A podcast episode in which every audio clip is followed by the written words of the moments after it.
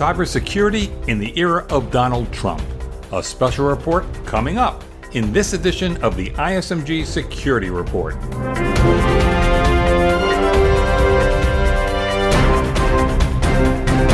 Hello, I'm Eric Chabrow. In today's security report, we'll diverge from our usual format. Instead, you'll hear excerpts from a panel I moderated on May 16th at the ISMG Breach Prevention Summit in Washington. The topic Cybersecurity in the Era of Donald Trump. You'll hear from former Obama White House Deputy Assistant to the President for Cybersecurity Ari Schwartz, now at Venable, one time Deputy Assistant Director of the FBI Cyber Division Steven Chabinsky, now a lawyer at White Case, former National Security Agency crypto engineer Randy Sabett, now with Cooley Law Firm, and Chertoff Group's Jeremy Grant, who led the Obama administration's Shared Identity Initiative. The keynote panel discussion kicked off with a presentation by Chris Krebs, a former advisor at the Department of Homeland Security during the Bush administration. Krebs returned to DHS a few months ago to serve as senior counsel on cybersecurity matters to Department Secretary John Kelly. Krebs began the session by reviewing cybersecurity initiatives underway at DHS. With the department's cybersecurity priorities in mind, I think the way I would look at the current approach, uh, or at least under Secretary Kelly, the way we're going to be looking at things is not too dissimilar from the prior administration's approach. If anything, it's doubling down on prior efforts. Uh, and I kind of look at the approach the new Department of Homeland Security under Secretary Kelly. There are a couple other uh, driving factors that the administration has signed out, and that includes the efficiency executive order that the president signed out a couple months ago. In particular for DHS, it's looking across the department and ensuring that, from at least from a cybersecurity perspective, is, is to ensure that we are optimized, that we've identified redundancies and, and figured out the best way to utilize all cybersecurity capabilities across the department. So when you think about cybersecurity at the Department of Homeland Security, it takes form or manifest in a couple different places. I think probably the most well known is the National Protection and Programs Directorate. That's where the National Cybersecurity and Communications Integration Center exists. That's where US CERT resides. But there are cybersecurity capabilities elsewhere across the department. In fact, the US Secret Service has significant cybersecurity capabilities that they bring to bear in support of critical infrastructure. ICE. That's Immigration and Customs Enforcement. Has cybersecurity capabilities and cyber crime fighting capabilities as well. U.S. Coast Guard has a cyber command. TSA has cybersecurity capabilities. And the list generally goes on and on. So, what's really important right now, I think, is we look across the department, identify the individual capabilities, ensure we don't have redundancies and figure out where we can bring to bear, draw in capabilities from Secret Service, for instance, into the .gov protection mission. Krebs discusses another initiative to rebrand the National Protection and Programs Directorate, giving it a new moniker to reflect what the DHS unit does. I think as Secretary Kelly said when he came in, when he was reviewing the org chart for the department, he said, What is that? I don't know what that is. I don't know what that means. We've got to fix that. At least at a top priority level for the Secretary, it's changing the name so it means something and you can build a brand around it, which is which is actually pretty important, I think, not just for international partners, but also for the workforce. Give them a, a good sense of what they're doing.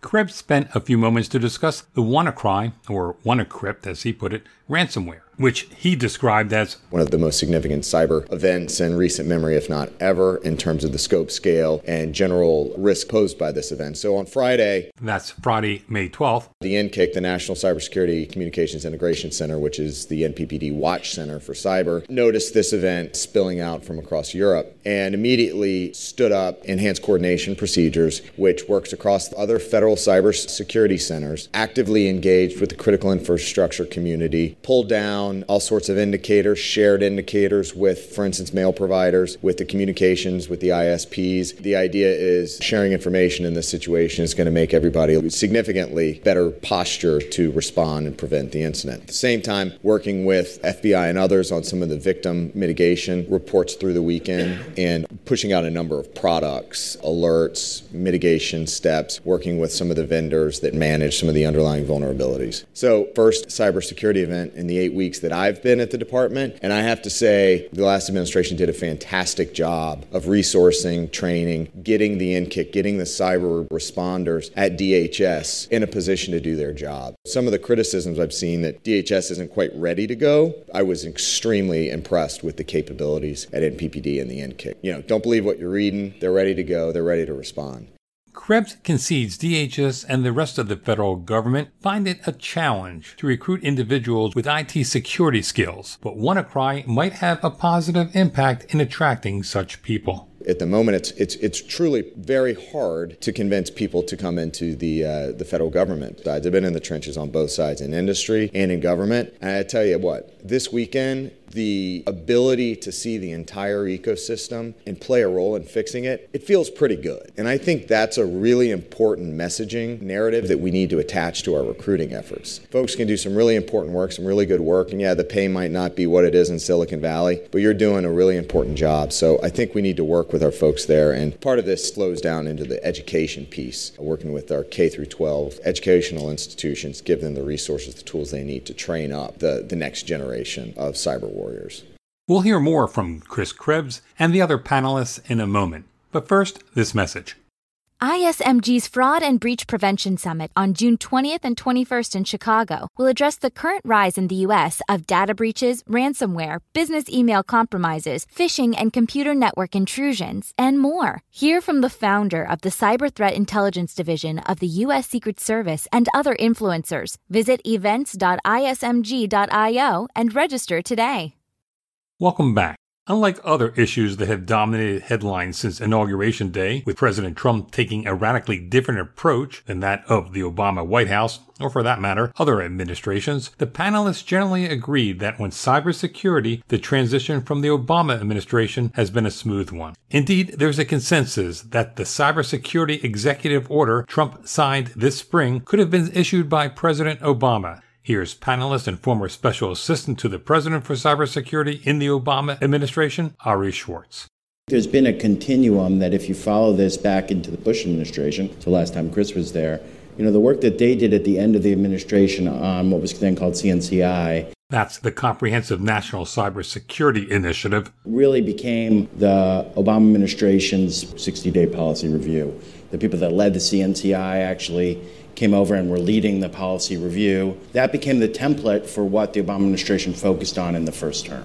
Late in Obama's presidency, the administration issued the Cybersecurity National Action Plan to enhance cybersecurity awareness and protections. Again, Venable's Ari Schwartz.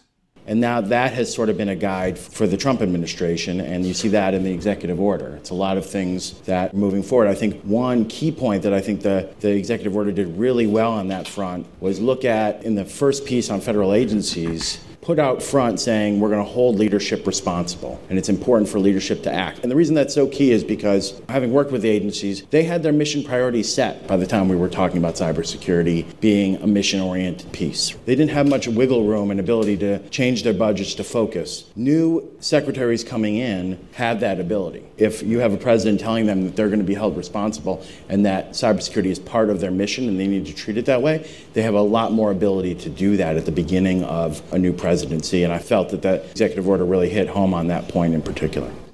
Chertoff Group's Jeremy Grant direction we're moving is one that is showing continuity between three administrations now. And I think it's something that's quite welcome from my perspective as somebody who's been, you know, been working around this space close to 20 years because there shouldn't be partisan. We don't necessarily need radical change. We need to look at what works and what we know can actually be used to reduce risk and follow through and implement it at a macro level with an administration that's been very focused on issue after issue of shaking things up, doing things different, the respect for what has happened through two administrations and now a third and building off of that has been quite welcome. To play off what Chris said, in addition to holding agency heads accountable, the focus on IT modernization is really essential, and I'm really excited to see how that goes forward. And frankly, not to catch you know skepticism, but how well can the administration execute it? It's very hard getting agencies to try and actually accept shared services. Agencies are inherently disposed to not rely on something that they don't control directly. When it comes to cybersecurity, probably best stated by Richard McKinney, who until recently was the CIO over the Department of Transportation, he said, look, you can bolt an airbag onto a 76 Mustang, but it's not a particularly effective or efficient way to get a safe car. It doesn't look particularly well, it's very clunky. But that's what we've been trying to do in federal IT for years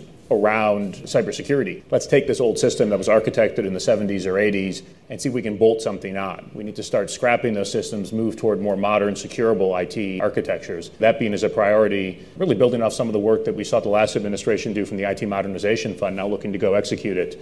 I'm pretty excited to see what happens there. Trump's cybersecurity executive order also directs federal agencies to implement the cybersecurity framework created by the National Institute of Standards and Technology to safeguard critical infrastructure. Here's Cooley's Randy Sabett, who served on the Commission for Cybersecurity for the 44th presidency.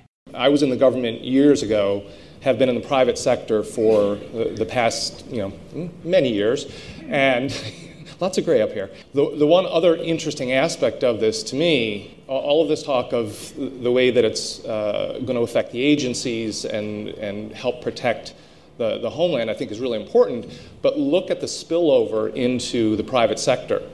Okay, the, the uh, cybersecurity framework is not just being used in the government. It was originally designed for critical infrastructure. That's it. And now we're using it between commercial entities without any government involvement for me, one of the exciting things was the continuity, seeing the same things that were in the previous administration continue in this executive order. And I think it's going to be interesting to see how that plays out, not only on the government side, but also in the private sector. The cybersecurity framework has received wide acclaim from security experts worldwide, but a few thought leaders who like the basics of the framework have nevertheless questioned its effectiveness from financial and security perspectives. One of those voices belongs to panelist Steven Chabinsky, the one time Deputy Assistant Director of the FBI Cyber Division and a member of President Obama's Commission on Enhancing National Cybersecurity. If there were one area that I hope over time we'll see the administration focus on, which was not focused on to any great length in the prior administration, but had been a focus of the Bush administration, is metrics. Can really throw a lot of money uh, and a lot of strategy into this problem without having any idea of how well it works or uh, whether it works at all. I heard um, one industry group. Chabinsky's citing the Internet Security Alliance. Arguing to some extent about the NIST framework when it was being applied to businesses. And they said, you know, before we apply it to all these businesses, we really should try to figure out if it's cost effective. And those of you who actually have uh, studied or, or, perhaps even implemented the NIST framework will know that there are no fewer than 98 categories that you have to do. Each one would take years of effort with dedicated staff, although very elegantly presented, extremely hard in doing it. This uh, industry group said we don't have an understanding whether or not the NIST framework is cost effective, uh, to which I responded, we actually don't have uh, any metrics to show that it's even effective. The threat actor moves so quickly in this area, so it's really time that we stop measuring ourselves against our plans. Well, we said we're going to implement this, how many did we implement? To whether it's actually working. That's the next evolution, but all signs are extremely positive from this administration.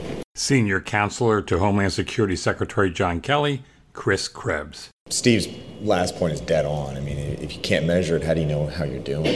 Uh, and, and that's one of the issues I think we're struggling with right now is really det- determining that, that last dollar. What, what, is, what kind of risk are you buying down?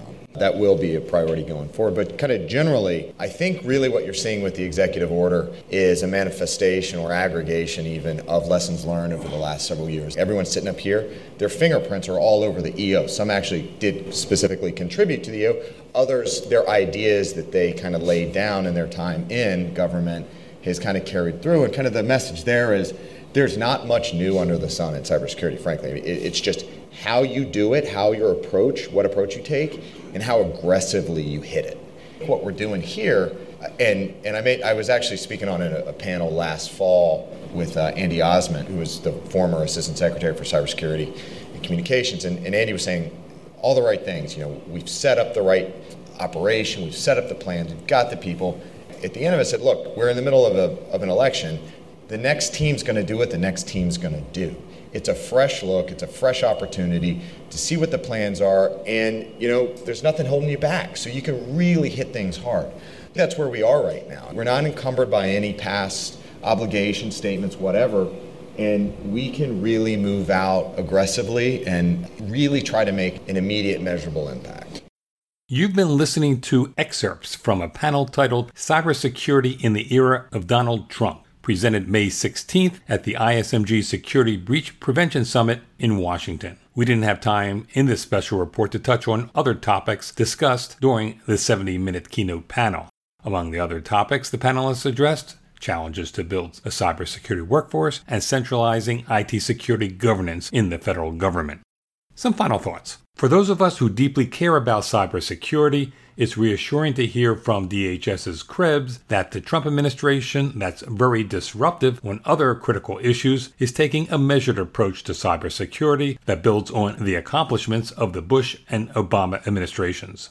That said, Krebs and others in the Trump administration need to be creative as they seek ways to secure IT not only in the U.S. federal government, but throughout the nation and the world.